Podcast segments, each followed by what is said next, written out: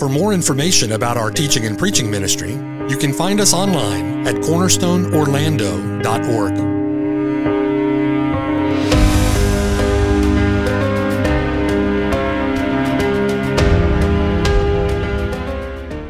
The following sermon has been brought to you by Cornerstone Orlando, making disciples for the glory of God.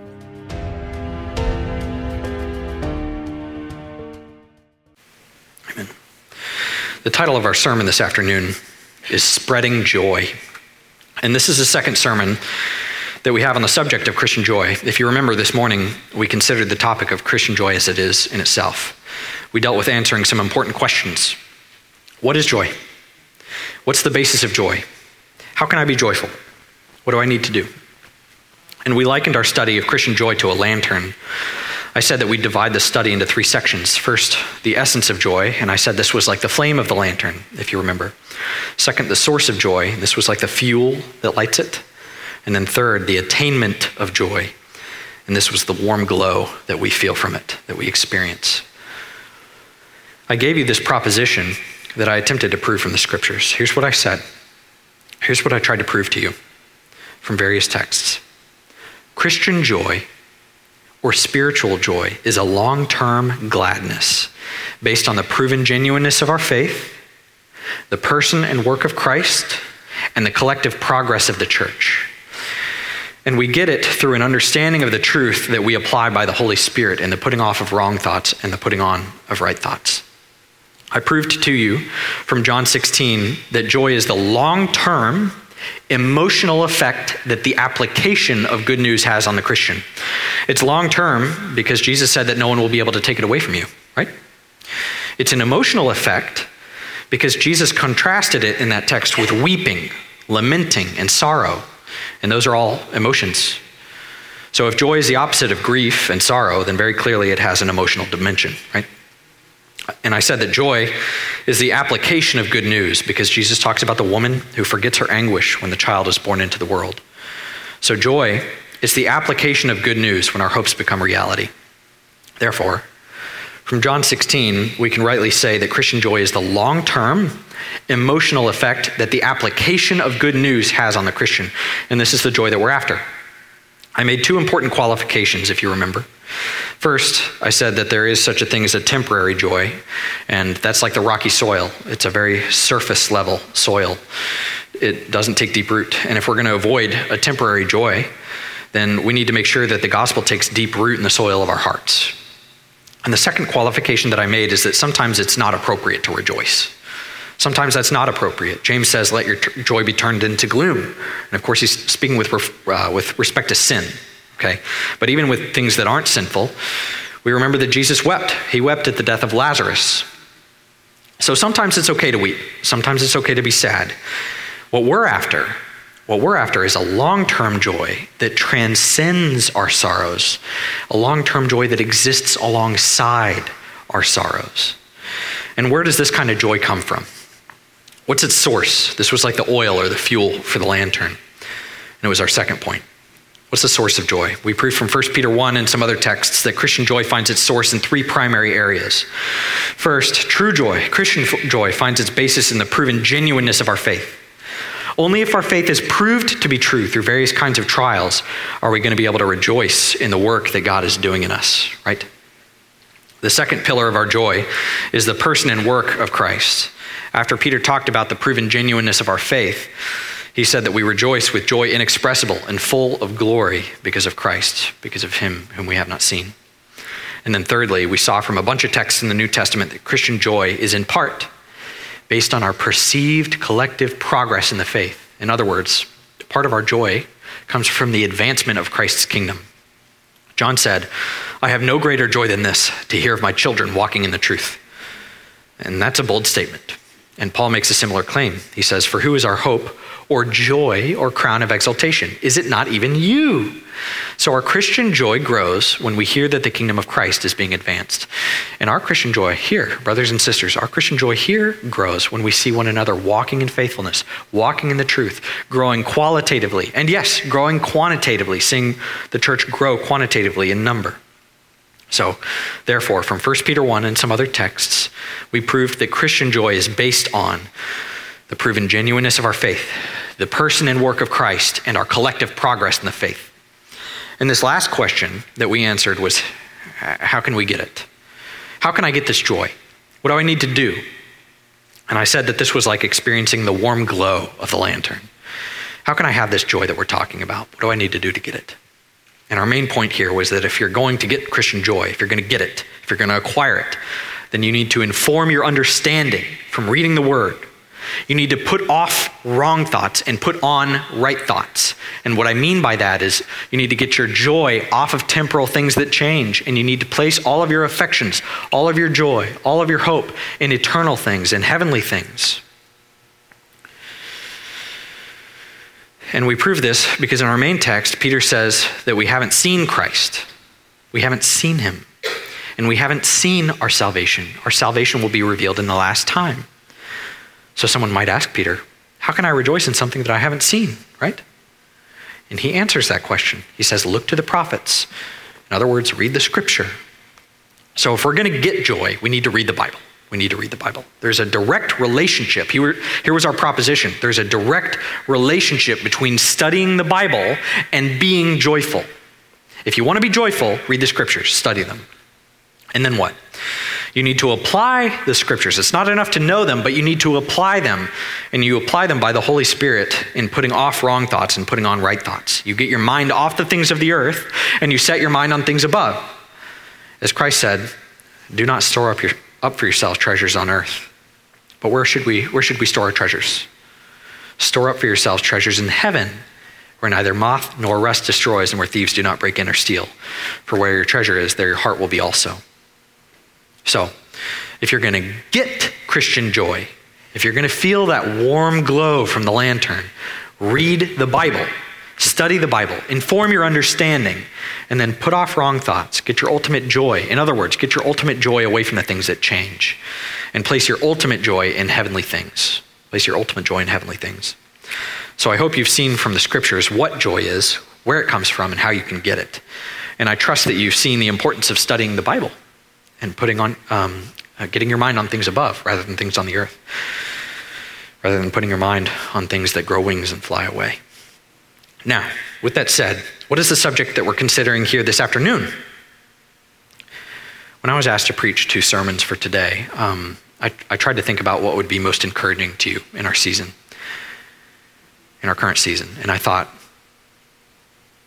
maybe a sermon on joy or contentment. So I settled on joy because I thought that it would be edifying to the body. Let's say, um, let's say, Christ, let's say Cornerstone. Let's say our church was a, uh, an observatory. You know, the building that has a, um, a telescope, a big telescope coming out of it. All our church members, they're like the staff that runs this place. And no matter who we are, no matter what position that we have in this observatory, all of us have the opportunity and all of us have the responsibility to look through the telescope and mark what we see. And the looking glass works just fine. What are we looking at? We're looking at Christ, right? In this illustration, Christ is like the bright stars and the planets. He's like the heavens that we can see, the glory of the heavens. So the telescope works just fine. We can see Christ well enough. But there are some things that happen in this observatory that can distract us from the main purpose, looking through the telescope. Imagine, a, imagine with me for a second. You're a staff person in this observatory, and um, a school field trip comes in with a bunch of elementary schoolers. And the kids, they get off the bus and then they make a big mess. They make a, a mess of the place. As the staff, we have a responsibility to clean it up. You have to clean it up. We can't just leave it a wreck. Listen, listen to me. I don't want any of you getting so preoccupied with cleaning up the mess that you forget to look through the telescope. You catch my drift? You've got a responsibility to do both. I'm not pitting them against each other, okay? You've got to clean up the mess. You have to do it. But you have to take joy in Christ too. If you get preoccupied, if you get too preoccupied with the mess that these kids have created, then you may forget the feeling that you get when you look through that telescope. I'm talking about feelings because we're talking about joy. You may forget the feeling of wonder and beauty and humility. You see the expanse of the heavens and yourself. And you may forget the joy that you feel when you look through that telescope. You see what I'm saying? I'm not necessarily talking about August 6th, although I am. That was a mess that's going to take a, lot, uh, a long time, and quite frankly, it's going to take a lot of preaching and leadership from our elders to help us move forward from it. We got to clean up the mess. But I'm also talking about the other messes in our life. And I, I chose the topic of Christian joy because you need to know for yourself what God's provision is for you so that you can rejoice in the midst of hardship. You understand? So that was this morning. What I want to do in the remainder of our time this afternoon is I want to train you, if I can be bold enough to speak in that way. I want to train you to spread joy. I want to train you to spread joy to one another. It's not enough to look out for your own skin and know for yourself how to be joyful. I want our body to be edified, not just um, by this sermon on joy, but by the organic growth that you experience when you edify one another. Does that make sense? So I want to preach on how you can come alongside your brother and give him the counsel and the prayer that he needs to rejoice. That's what I want to do in this in this sermon. And that's why I've entitled it um, Spreading Joy. This morning was sowing joy because we were talking about how we can acquire joy for ourselves. And we, we don't want to be like the guy who has a plank in our own eye coming to his brother with a speck in his. We need to get the plank out of our own eye so that we can see. That's why we talked about sowing joy in ourselves, acquiring joy and attaining joy in ourselves. But um, now I want to spend some time talking about how we can spread it, how we can counsel one another when we're grieving, when we're suffering, when we're going through hardship. So let's, uh, let's spend some time talking about how we can counsel one another in Christ so that we can experience the fullness of joy. And to do that, I want to continue our illustration of the lantern. If you don't mind me extending the metaphor even further, I want to continue our illustration of the lantern. This morning we talked about the flame of the lantern, we talked about the fuel for the lantern, we talked about the warm glow that we feel. Now I want to continue that illustration when talking about how we counsel one another to joy. So we're going to split this topic up into two main points. First, negatively, what we shouldn't do, and then positively, what we should do. First, how to foul up comforting others. And second, how to comfort the downcast. And following up Christian counseling with respect to the subject of joy, if I can continue our illustration, that's like knocking over the lantern and burning down the barn. I know that's a little bit dramatic, but hopefully it'll be a helpful reminder of how you should always be cautious when you're counseling others with respect to experiencing Christian joy. You always need to be cautious when you're counseling others when they're suffering. Otherwise, you can tip over the lantern, it'll burn down the barn. And the second piece that we're going to talk about is how to comfort the downcast. And this is like um, this is like troubleshooting someone else's lantern so that you can help them get it lit. Okay, so our first point how to foul up comforting others. I have to confess, and please forgive me, I don't have the time, nor do I have the, the ability to treat of this issue comprehensively. As I've studied the scriptures, I found that there is a mountain of texts that deal with how we're supposed to speak with one another. So I decided at the outset that in this case, I'd rather leave some stuff unsaid than deal with everything superficially. So don't expect me to give you a comprehensive list of the ways that you can foul up comforting, okay? Instead, I'd rather explain a couple of things that we should be cautious of. And I'll hit on three main things. Three things that you should avoid when counseling someone with the goal of spreading joy. Here's what you should avoid avoid a careless attitude. These are scriptural points that I'm going to give you, okay? I'm going to prove these things. One, avoid a careless attitude. Two, avoid rebuking the innocent. And three, avoid comforting with inappropriate remedies. Avoid a careless attitude. Avoid rebuking the innocent. Avoid comforting with inappropriate remedies. First, the first thing that'll cause the lantern to fall over and burn down the barn is a careless attitude. Turn to the book of Proverbs and look at chapter 18. Proverbs 18. Jesus Christ speaks tenderly and he speaks gently to his sheep with compassion. He said to his disciples at one point, I find this amazing of how gentle Jesus was. He said to his disciples, Don't be afraid, little flock, for your Father has chosen gladly to give you the kingdom. What compassion, what gentleness coming from the mouth of Christ. He speaks to us with pity and with gentleness. Why does he do that? Look at Proverbs 18, verse 21. Verse 21 Death and life are in the power of the tongue, and those who love it will eat its fruit. You see that word power? In the Bible, the word for power is used to talk about our ability to do something. If you're a worm or an ant or something like that, you have very little power because you don't have the ability to do very much at all. But God, at the very opposite end of the spectrum, God has all power because nothing is impossible for him. God is able because God is powerful. And God is powerful because God is able.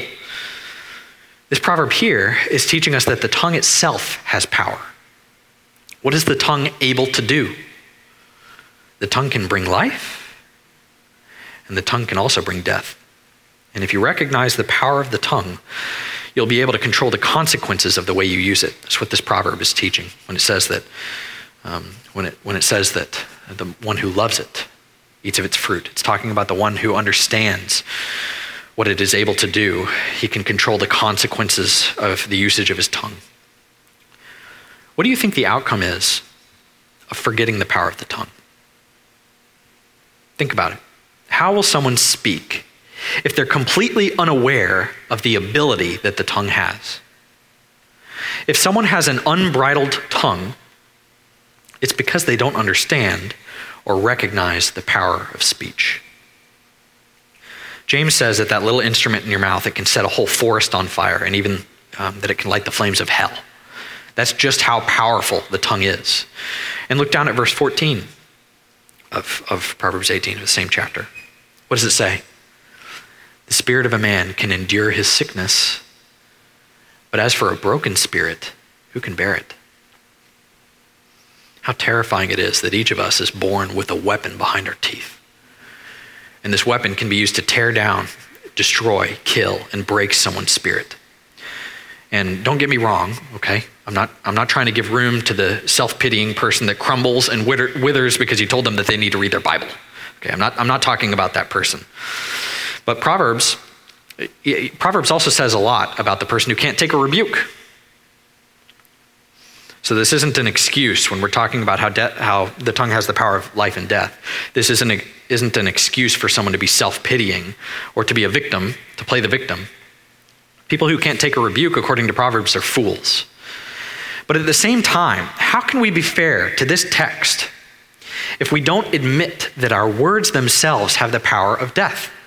Our words have the power of death, brothers. I'm warning you. I'm warning you. That's what I'm doing right now. And I'm speaking especially not to the young, but to the old. I'm warning everyone, yes, everyone who hears, for everyone whose ears feel my words fall upon them, I'm speaking to you. I'm warning everyone, but I'm especially warning those who are older. You're more tempted than the young person is to speak dismissively. You've seen a lot. You've been broken many times. It's easy to be dismissive. It's easy to speak rashly. It's easy to speak without thinking, and I'll um, and I'll, I'll rely on the learning of another to make these claims. Okay, I'll rely on a trustworthy Puritan. He wrote a book for the elderly. His name is Richard Steele. He wrote a discourse concerning old age. Here's what he says. A second folly incident to old age is talkativeness. That is, an exceeding proneness to speak much.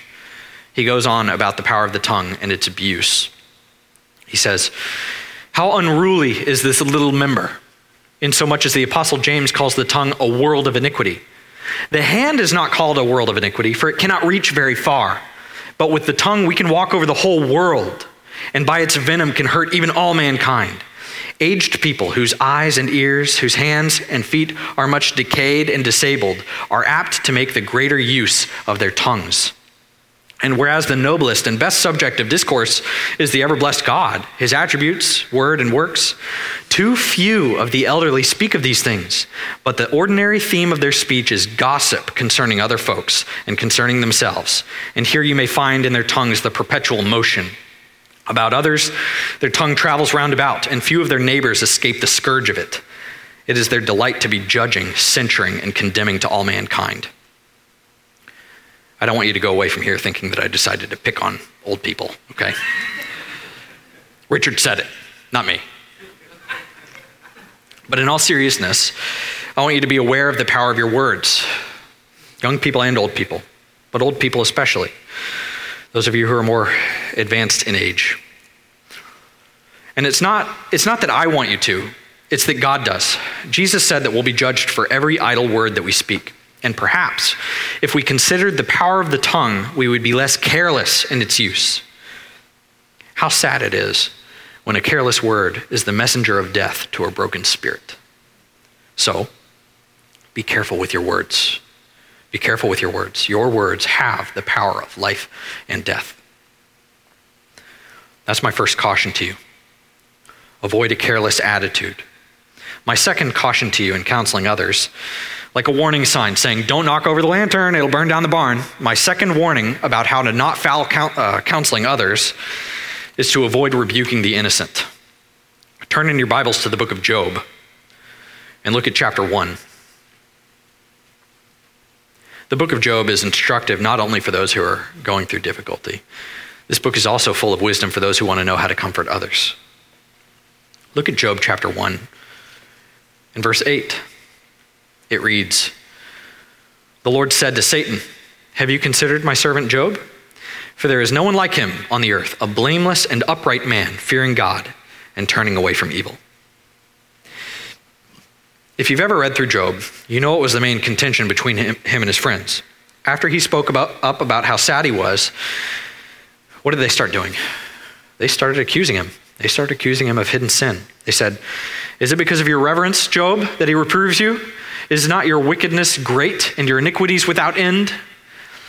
In other words, throughout the whole dialogue between Job and his friends, the friends are trying to attribute some sin to Job because they're assuming that what he's going through they're assuming that his hardship is because God's judgment is being poured out on him. But what does God say in this verse? God tells Satan that Job is upright and innocent. Job's friends don't know that. So they begin accusing him. And this is what I'm warning you against. This will burn down the barn. When you're seeking to comfort the downcast, don't rebuke the innocent. In other words, don't try to associate their troubles with God's judgment. Today is not judgment day. The last day is judgment day, and each person will give an account of himself to God. And just because you're going through difficulties doesn't necessarily mean that God is pouring out judgment upon you. You don't know why God may be allowing something to happen to someone. Don't put yourself on God's throne. Don't try to peek behind the curtain of God's providence and tell someone why they're going through what they're going through. The fact is, you don't know. And at the end of the book, after God rebukes Job for the way that he ends up responding to his suffering, God actually upholds Job's innocence.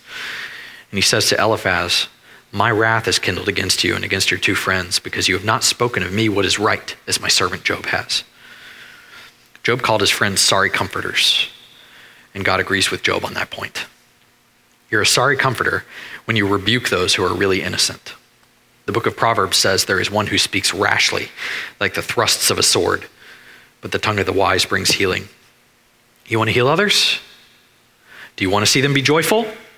Then don't follow in the footsteps of Job's friends. Don't be a bad comforter. Don't let your speech be rash like the thrusts of the sword. So we've proven that we should avoid a careless attitude because in our tongue we have the power of life and death. And we've proven that we should not rebuke the innocent. These are things that we should avoid when we're trying to counsel a brother to be joyful. Our third point is that we should always avoid comforting others with inappropriate remedies. What do I mean? I mean, it's never the answer to give someone an unbiblical hope. That's what I mean. If you're trying to comfort someone, you have to do it according to the truth. False friends give false comforts. This might seem obvious to us, but don't take me the wrong way. I'm not really talking to outsiders. I'm talking to you, church. Even if this advice seems obvious to you, I'm speaking to you. I'm speaking to Cornerstone. I'm speaking to our church. Don't rely on false premises to give comfort to others. We need to avoid applying the wrong antidote to the poison of despondency or the, the poison of sorrow. If you're a doctor and you give someone methimidine when they're supposed to get philidocane, you're a bad doctor. I made those things up. I, I, I don't know. I made those things up. But you know what I'm talking about. Use the right prescription for the right illness. That's what I'm saying. Avoid false hope when counseling others. Turn back to the book of Proverbs and flip to chapter 25. Let's see what the Bible has to say about this. And chapter 25 is full of practical wisdom on how we should speak to others. So I want to look at a few of the verses here and make some practical application, okay? Let's look first at verse 11. Proverbs 25, verse 11. Like apples of gold in settings of silver is a word spoken in right circumstances. Like an earring of gold and an ornament of fine gold is a wise reprover to a listening ear. Like the cold of snow in the time of harvest is a faithful messenger to those who send him, for he refreshes the soul of his masters. These three verses, they communicate a couple things. Very clearly, we can see in verse 11 that our words need to be spoken in right circumstances. Our words need to be spoken suitable to the circumstances that someone is in. In other words, you shouldn't say peace, peace when there is no peace. And you also shouldn't say danger, danger when there is no danger, right? That's what we just talked about. Rebuking the innocent. Wisdom in edifying others consists in large part in your ability by the Holy Spirit to apply the Bible accurately. I'll say it again. Wisdom consists in your ability to apply the Bible accurately. Apples of gold in settings of silver. Let your words be timely. Let your words be accurately applied. Let your words be suitable to the circumstance. And what will be the result? How will they take it? By God's grace. Verse 12 like an earring of gold and an ornament of fine gold. It's a wise reprover to a listening ear. They'll take it well. And not only will they take it well, but so will your master who sent you to speak. That's verse 13. So, what's the point? Let your words be appropriate, let them be fitting. One inference from this is that we shouldn't give someone an unbiblical hope. I'm trying to tell you just what I told you earlier today. Don't place your joy on the things on earth where moth and rust destroy and where thieves break in and steal. In the same way, for example, if someone's just been diagnosed with some kind of medical problem, it's not necessarily good advice to say, it'll get better. That's not an apple of gold in a setting of silver. That's not a suitable word. That's not wisdom. Quite honestly, that's just your hopeful assumption, and it's not necessarily the most comforting thing. What's comforting is the biblical remedy for someone who's depressed because of their health. That's what's comforting. And there is a biblical message of joy and hope for that person, but it's not a dismissal of the problem. That's not biblical hope, dismissing the problem. Look at verse 20. Verse 20. I want you to take this to heart. Verse 20. Like one who takes off a garment on a cold day, or like vinegar on soda is he who sings songs to a troubled heart. At first blush, you might think it's a good idea to sing songs to a troubled heart.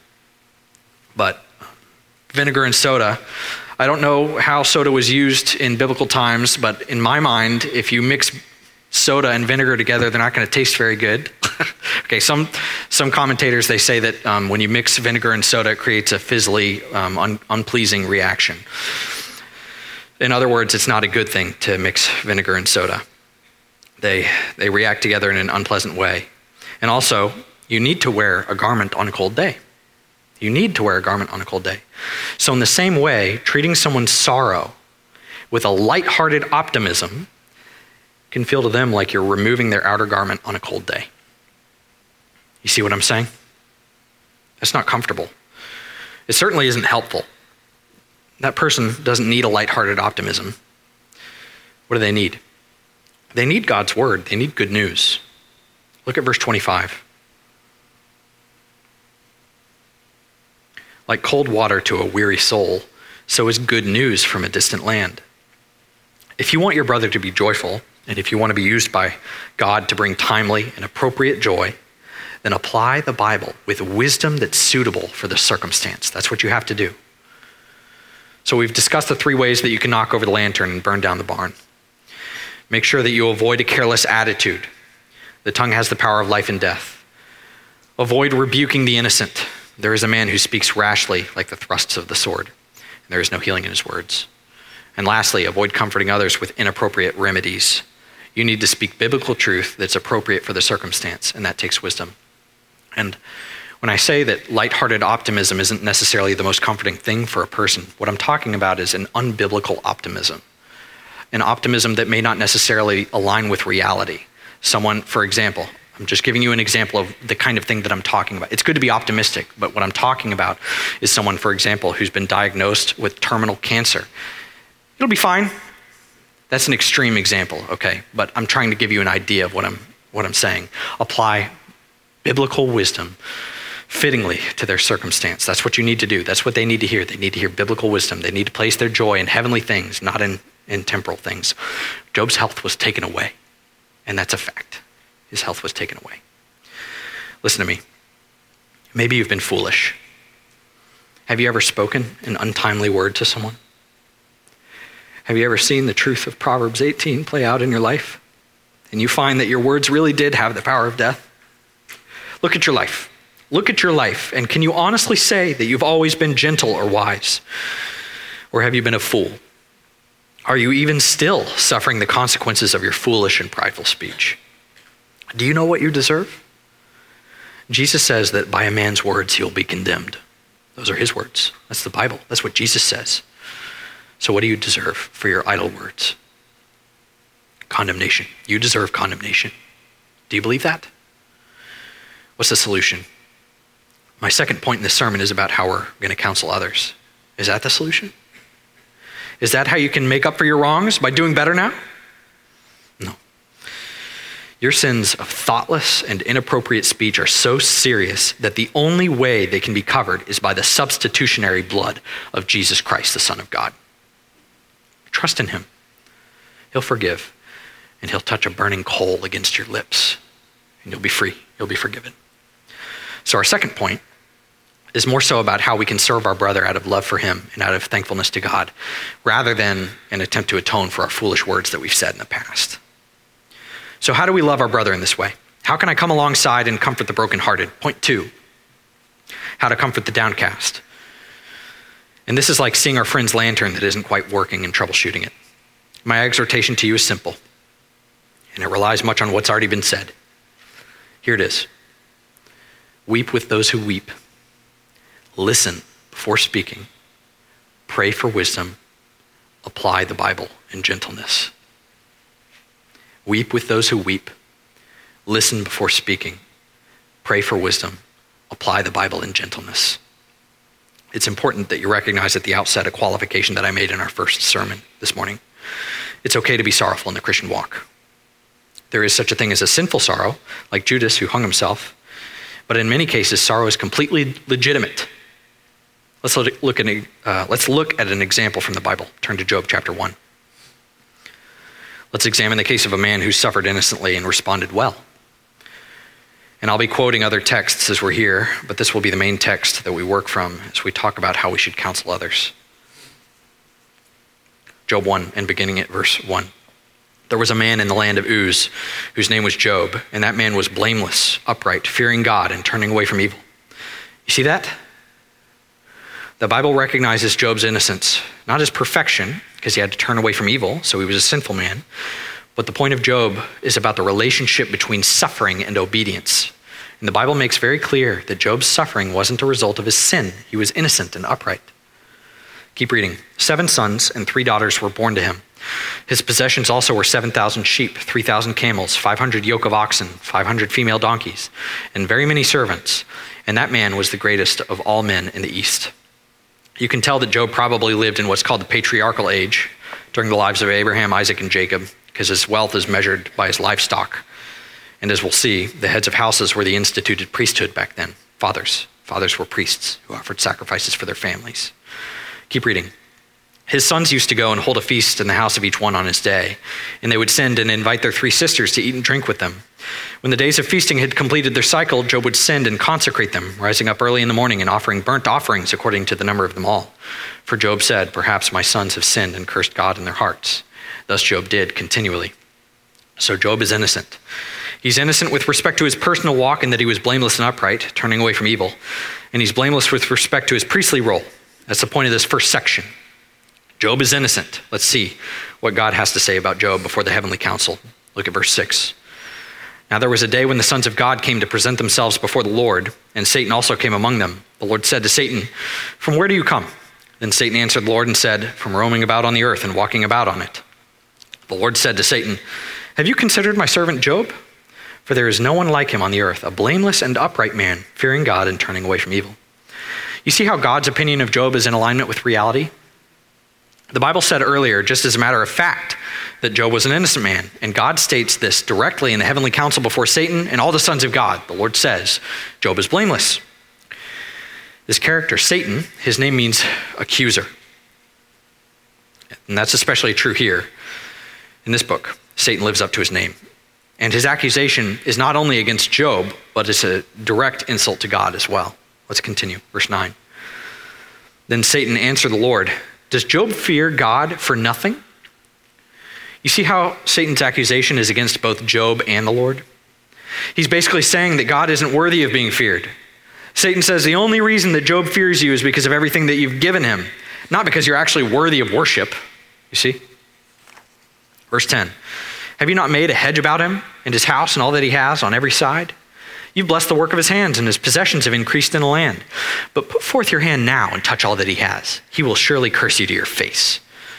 So here we have Satan standing before all the angels of heaven, and he's proudly rebelling against God. He's attacking God's character. He's attacking God's authority. He's attacking God's worthiness to be worshiped. And he's doing it before the rest of the heavenly host. So, how does God respond? Verse 12 Then the Lord said to Satan, Behold, all that he has is in your power, only do not put forth your hand on him. So Satan departed from the presence of the Lord. The ultimate reason for Job's suffering has nothing to do with his integrity. In fact, God allows Job to suffer specifically to test Job and prove the genuineness of his faith, because God knows that Job's fidelity is to him. The Lord knows that Job isn't, uh, hasn't been bribed. Job doesn't worship just to get a bunch of stuff. God has seen Job's integrity. So, what does his suffering look like? Here's the test. Here's the test of his faith, beginning at verse 13. Let's just read through it. Now, on the day when his sons and daughters were eating and drinking wine in their oldest brother's house, a messenger came to Job and said, the oxen were plowing and the donkeys feeding beside them, and the Sabeans attacked and took them. They also slew the servants with the edge of the sword, and I alone have escaped to tell you. While he was still speaking, another also came and said, The fire of God fell from heaven and burned up the sheep and the servants and consumed them, and I alone have escaped to tell you. While he was still speaking, another also came and said, The Chaldeans formed three bands and made a raid on the camels and took them and slew the servants with the edge of the sword, and I alone have escaped to tell you. While he was still speaking, Another also came and said, Your sons and your daughters were eating and drinking wine in their oldest brother's house, and behold, a great wind came from across the wilderness and struck the four corners of the house, and it fell on the young people. They died, and I alone have escaped to tell you. So, what did Job lose? He lost his wealth. He lost his wealth in three waves all at the same time. Any one of these events would have been devastating to his financial position. But three of these waves happened simultaneously so that he didn't have anything left. And immediately, without even being able to have a moment to comprehend the news of losing his whole life's work, another servant comes and tells him that all of his children are dead. So, how does a believing man respond? What does Job do? Verse 20. Then Job arose and tore his robe and shaved his head, and he fell to the ground and worshiped. He said, Naked I came from my mother's womb, and naked I shall return there. The Lord gave, and the Lord has taken away. Blessed be the name of the Lord. Through all this, Job did not sin, nor did he blame God. The same thing happens again. Satan makes another accusation against Job, and it's meant to undermine God's glory and authority. And God, in his sovereignty, he allows Satan to, ch- to touch Job's health. So Job's possessions, family, and health are taken away. The main point of Job is to show us that it takes wisdom. Listen to me. It takes wisdom to counsel others when they're suffering. And part of wisdom consists in our recognition that we, we don't always know why God does what he does. God never reveals to Job or his friends why Job suffered. They never learn about the heavenly council. They never learn about this dialogue with Satan. And they don't need to know. They need to trust. They don't need to know. They need to trust. This, this is the kind of humility that we need to adopt when we're coming alongside our sorrowful brother. And this is the practical point that I want to make to you.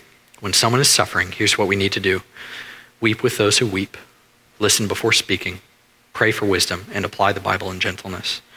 Job's friends, at least in this section, they have this attitude. Read beginning in Job 2, verse 11. Now, when Job's three friends heard of all this adversity that had come upon them, they came each one from his own place Eliphaz the Temanite, Bildad the Shuhite, and Zophar the Naamathite. And they made an appointment together to come to sympathize with him and comfort him. Later on, they don't do a very good job of sympathizing, and um, they're really bad comforters. But here, what they do is very sympathetic and comforting to Job. Verse 12. When they lifted up their eyes at a distance and did not recognize him, they raised their voices and wept. And each of them tore his robe and threw dust over their heads toward the sky. You see how they're weeping with those who weep? That's a biblical imperative for us in Romans 12. We'll see it when we come to it in um, Pastor Mark's preaching for our morning services. We're called to do what Job's friends are doing here. They're weeping with their friend, they're fellowshipping in his suffering. Keep reading, verse 13. Then they sat down on the ground with him for seven days and seven nights, with no one speaking a word to him, for they saw that his pain was very great. You see how at first they're listening? Later on, they're very bad listeners, but here they did a good thing. Proverbs 18 says that a fool does not delight in understanding, but only in revealing his own mind. Have you ever been counseled by somebody like that? Somebody who has no delight in understanding, but only in revealing their own mind? It doesn't feel good. Do unto others as you would have them do unto you. Don't be a fool. Listen when your brother is suffering. He who gives an answer before he hears, it is folly and shame to him. Don't judge or give counsel too early. That's what I'm saying. Don't judge or give counsel too early. Have a listening ear. And if I may, I'd like to add two more steps to this piece that we don't necessarily see right here. So, um, and we can ascertain them from other texts in the Bible, and we can add them right here. We've seen that we should weep with those who weep, and that we should have a listening ear. But we also see in Job that wisdom is the whole point of the book. It takes wisdom to counsel others. And where does wisdom come from? Job 28 says that man does not know wisdom's value, nor is it found in the land of the living. In other words, we don't have wisdom in and of ourselves, but God understands its way and he knows its place. So wisdom comes from God. So you should pray for wisdom. Don't doubt God. He gives wisdom generously. He's not going to address you with disapproval if you come to him asking for wisdom. So come to him and don't doubt. He'll give you the wisdom that you need to counsel your brother. With that said, the very last thing that you need is to gently apply the Bible.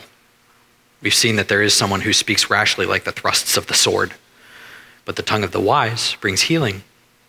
Refresh your brother. Humbly come to your brother. If he needs correction in his sorrow, correct him, but do so from the Bible and not your own opinion. And do it after you've wept, listened, and prayed for wisdom.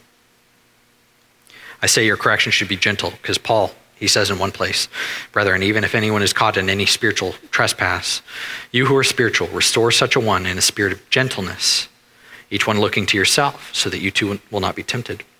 And again, in another place, he says, But we proved to be gentle among you, as a nursing mother tenderly cares for her own children. That's how you should be gentle. Be gentle in your correction. So, church, don't burn down the barn because you carelessly tipped over the lantern. Avoid a careless attitude. Words have the power of life and death. Avoid rebuking the innocent like Job's worthless friends who linked his suffering with his sin. Avoid comforting with inappropriate remedies. Apply the right medicine to the right malady like apples of gold and settings of silver. And if you want to counsel one another to have fullness of joy during suffering, weep with those who weep. Listen before speaking. Pray for wisdom and apply the Bible in a spirit of gentleness. All this, not because you want to impart all of your heavenly, glorious wisdom of your own opinions, but because you love your church, you love your God, and you want to serve. All glory be to the one who is worthy to be served in the midst of suffering, to him who gives and takes away. Blessed be the name of the Lord. Let's pray. Oh God, we bless your name. Everything that we have is a gift from you. Thank you for refraining from giving us things that would not be for our benefit. Thank you for giving us things that are for our benefit. Thank you for taking away things when we need to have things taken away. Thank you for providentially governing all of the affairs of our life in love for us and in wisdom, directing the course of our existence. We're so grateful to you. We know that you do all things in love and you have a good purpose in everything that you work together work all things after the counsel of your will. Your will is best. We submit our wills to you. In Christ's name, amen.